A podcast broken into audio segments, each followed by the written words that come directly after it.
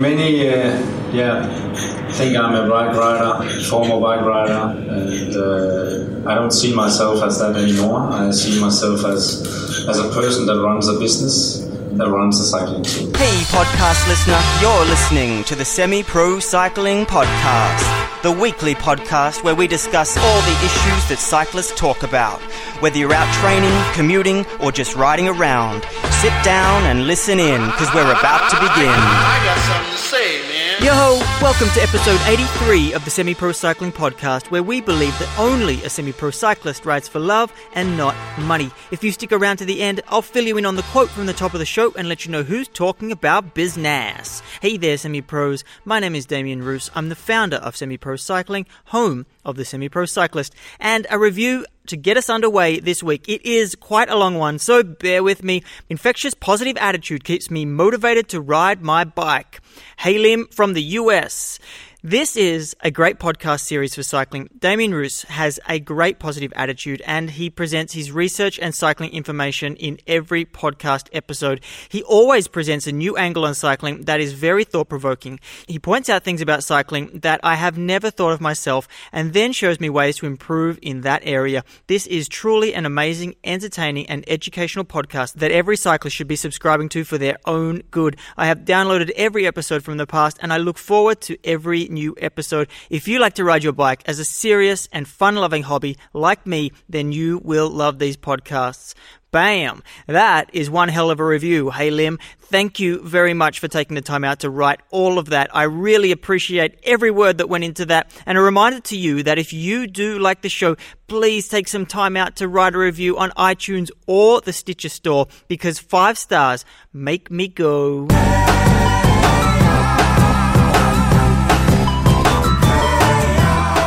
Thank you very much. Now, a couple of great bits of information that I've tracked down this week. The first one is a presentation done at the Japan Cup by Rotor, the power meter and crank and chainring manufacturer. It's on pedaling dynamics and it goes deepish into the interaction between the rider and the pedal, including biodynamics and pedaling analysis. Of course, they talk about their products and they plug them namely the Q ring and the power meter. But regardless of that, it is an interesting look at how torque plays a role in pedaling efficiency and the power that you output. I've also got a link here to an SRM torque analysis that is from their website that you can check out. Torque and pedaling efficiency is going to be all the talk pardon the pun, of the next 12 to 2 years while people are starting to figure out what it means for a rider to be riding efficiently. How can we train it and how can we keep an eye on that in any software that has that capability? Article 2 by Rody Manila. It's a great article talking about mid compact rising and discussing the pros and cons behind the mid compact. I am a fan of the compact, and of course, you have to be a fan of standard size chainrings, but he really has a good point for mid compact as the new contender for compacts because when you are in the big ring, you are closer to standard, and when you're in the chain ring, you're closer to compacts where you need it. So you need the power to stick with the group when you have a big chain ring. And if you are riding in a hilly area or you occasionally find huge mountains to ride up, then you do want an extra little bit of flexibility when it comes to your lowest gear. But definitely, there is cool parts in there where he breaks down the ratios of the mid compact in comparison to standard and compact. And if this is something that you've been looking into, I highly recommend you check out this article. And as a bonus this week, I am reporting on something that I saw on bikerumor.com, which, by the way, is a fabulous website. It is a patent that was filed by Shimano for a power meter inside a crankset. It's pretty interesting because it not only is there for power in one sense, it has four sensors that would deform under any pedaling forces and it measures the flex in all directions. So, are we going to see a power meter by Shimano? Because they have a battery already on DI equipped bikes. So it would be quite easy for them just to put the technology into cranks and power them up through that battery. But I've got to say, what's their partnership with Pioneer? Are they going to move those electronics into this setup? It's really interesting because Pioneer probably has developed it alongside Shimano engineers. So who knows, but definitely watch this space because Shimano is starting to get really interesting with their high tech angle on group sets. And to me, that stuff is super duper exciting. Alrighty, let's get to the nuts and bolts. And this week we're talking the pre-season checkup because we are all building towards the road season now. Almost everyone in the world is building. There are some lucky people that have started their road season already. But at maximum, you're going to have maybe two months before you're out on the road racing. So now is the time to start preparing for that. And definitely February is traditionally a low time in motivation, especially if you are in winter. You would probably be absolutely sick of the indoor trainer by now and you are ready to get outside and hurt like hell. But I thought a quick Pre-season checkup would get you salivating for some racing, keep you motivated. Part of this is definitely to help you start the season right and get through your first race because you don't want to be playing catch up once the season hits. But it's also good for a countdown to help you tick off the weeks and count down the days. So to get you to the line as ready as ever, the big challenge here is being fit but not being at your absolute peak. Yes, you're going to want to build up, but I'm sure your A race does not come within the first couple of weeks of the season unless you are aiming for something very, very special. But why are the first races really hard to get through? That's a question that really can be answered quite simply you don't have the fitness, the race fitness, because you are fit in some ways, you're just not race fit. And you're switching from riding out at your own or with groups and going fairly slow with maybe small bursts of speed, but you just don't have the capacity to ride super hard for super long, which is fair enough because it's going to be a long season and you want to build up to that. But you definitely need this fitness to do well in any races, so you need to shift the way that you think about how you approaching your riding moving forward. And for anybody that's super experienced, maybe I'm not telling you anything new here, but definitely there are certain parts that you forget about until it's too late, until you're in the middle of the race and you're thinking about what you're doing and you're in trouble and you're basically just wasting your time being pack fodder. So you're really never going to get the intensity of races in your training unless you do some motor pacing, which remember can be your secret sauce to getting prepared for races. But basically, you want to be start cranking out the short stuff, stepping it up in group rides so you're actually getting to the front and hitting it, plus doing some sprinting, getting into your anaerobic zone. But you're also thinking about your first taper and how that's going to go down so you can see how you're actually reacting to the taper and then you can mimic that throughout the rest of the season. I've got five ways down here though that can help you get ready for the season and make sure that you hit it as strong as possible. Number one, weight training. You want to be moving into your strength maintenance phase. So the hard work is all done now when it comes to the weight stuff. You've been through heavy, heavy weight sessions and now you're moving out to more bike specific stuff. And you're probably doing that right now, or you have been doing that for the last month or so.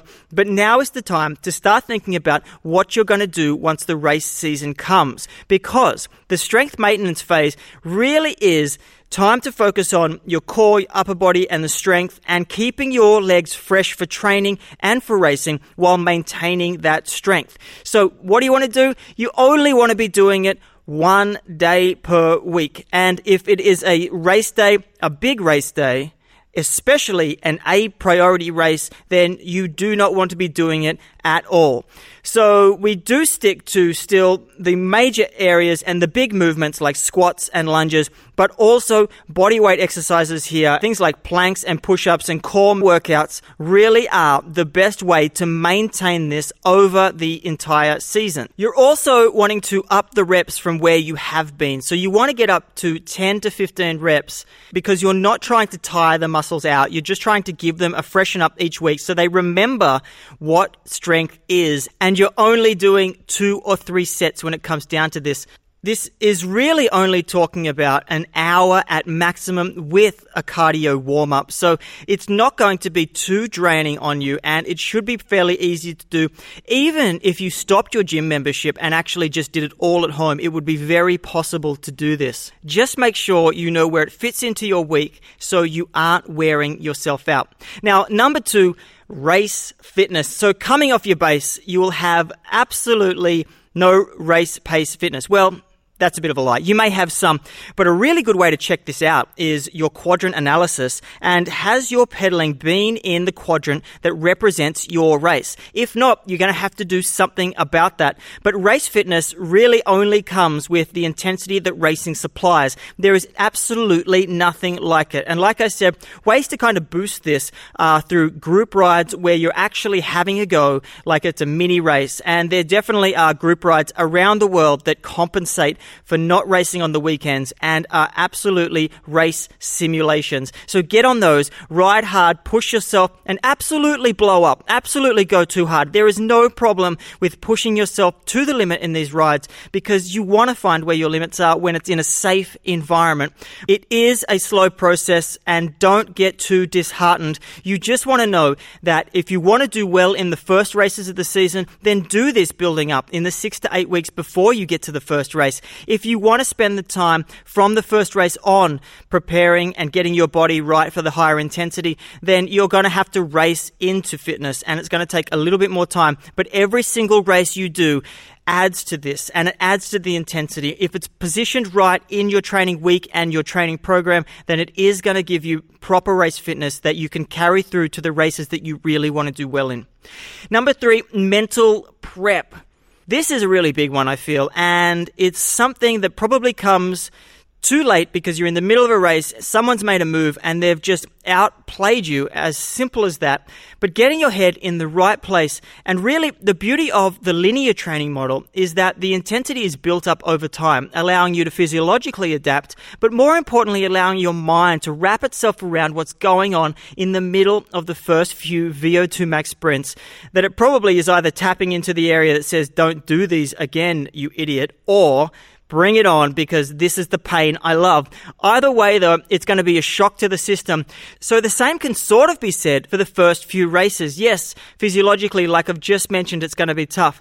But to adjust to getting your head back into race mode usually is a slow one unless you're a seasoned veteran and you've been there and you've done that, we can sometimes forget the small things such as patience or to never accelerate into undisturbed air. These small things are the things you forget until you're doing them and you're just slapping yourself on the head and regretting making dumb moves that could easily be avoided with some pre thought. So take some time out to think about the last few races of your last season definitely you would have been primed by then. You would have been a season deep into your thinking and preparation, probably racing every single week and just knowing what is going to go down. Whether you've got the legs to go with any moves is a whole other story, but at least you have been in the position and you are familiar with what's going around at that point. So have a think about the end of the season where your mind was sharp and you had experience and race knowledge and everything was sitting in your random access memory, ready to go, not lost deep in a hard drive somewhere. But pick out the best three or four rules that guide your racing, the things that you often remind yourself before races. Pick those out and the best way to cement these is definitely through visualization. And I have done an episode on visualization about picking a number. But if you know the race course, if it's a crit race course, for example, that you've been on before, definitely go through it in your head. The cool thing these days is that a lot of people are recording rides, so you can go through and do a simulation of being in a bunch and just imagine you are racing that race. Think about what you're looking for and where you want to be and put yourself in that position so it's not a shock when you're there and doing it. But it is a skill like any other and it takes time to perfect. So start early. Start right now start thinking about it. Take time every day to visualize specific races or specific things you want to do in races so you can move that part of your brain forward and nothing surprises you and you have the eye of the tiger from the first race. Now, number four, training load. You want to match your training load to the race requirements by the time the season rolls around. It really depends on your priorities, and I'm sure this is a planning thing for many of you. But you've got to think about where you want to be in your training load by the time the season rolls around because training is going to add extra stress to the system. And if you're not adapting and planning for that adaptation, then you're going to be in trouble because it's going to be too much for you.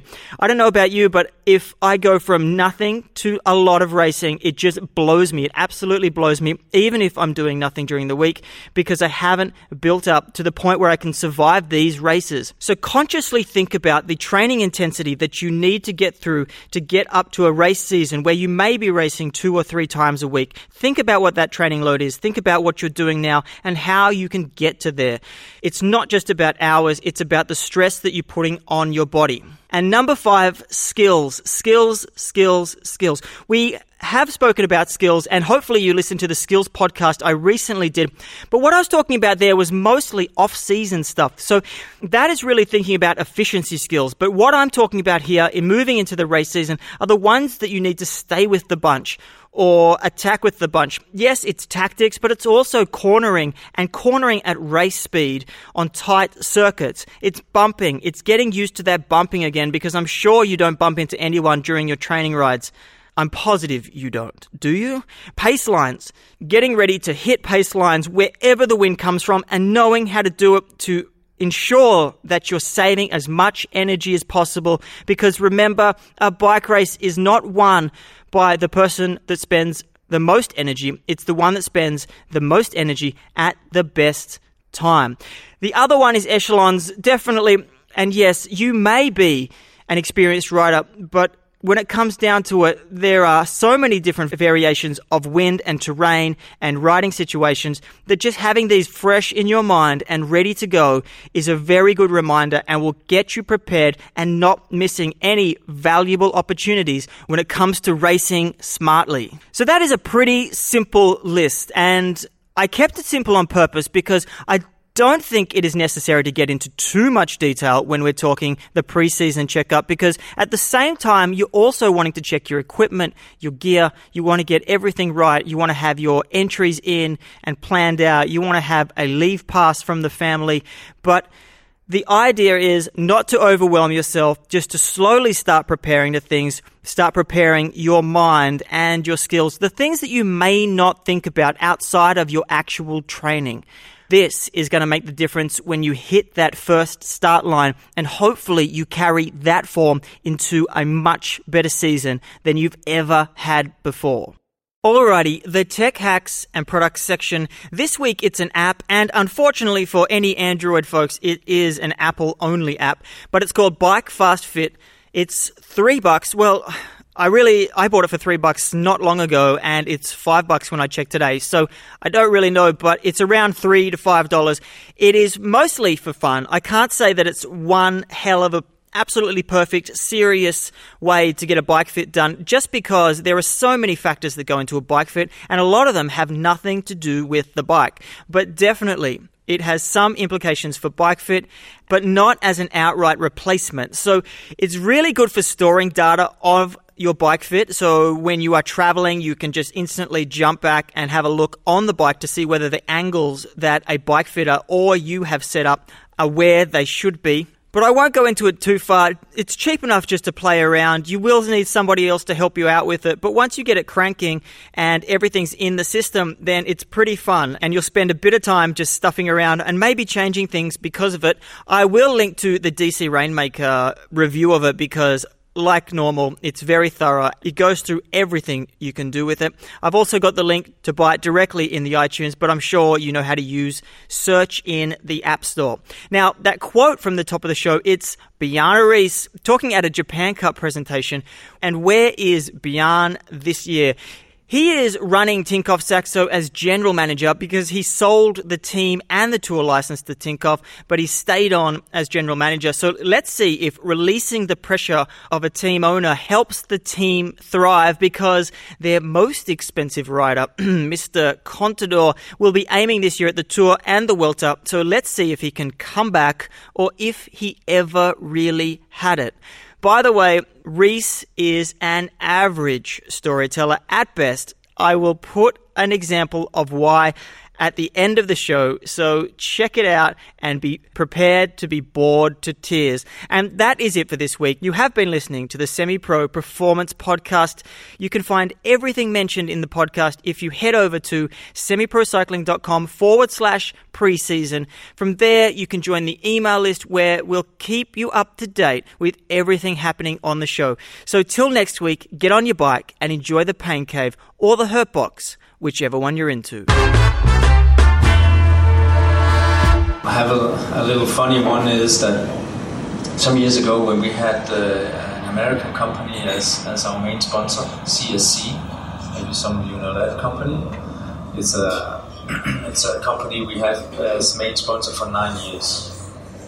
And uh, one day after the Tour de France, I was sitting uh, in Paris at, a cafe with uh, the the CEO of the company and uh, we were sitting there talking about the team and the sponsorship and everything. And and he then he asked me.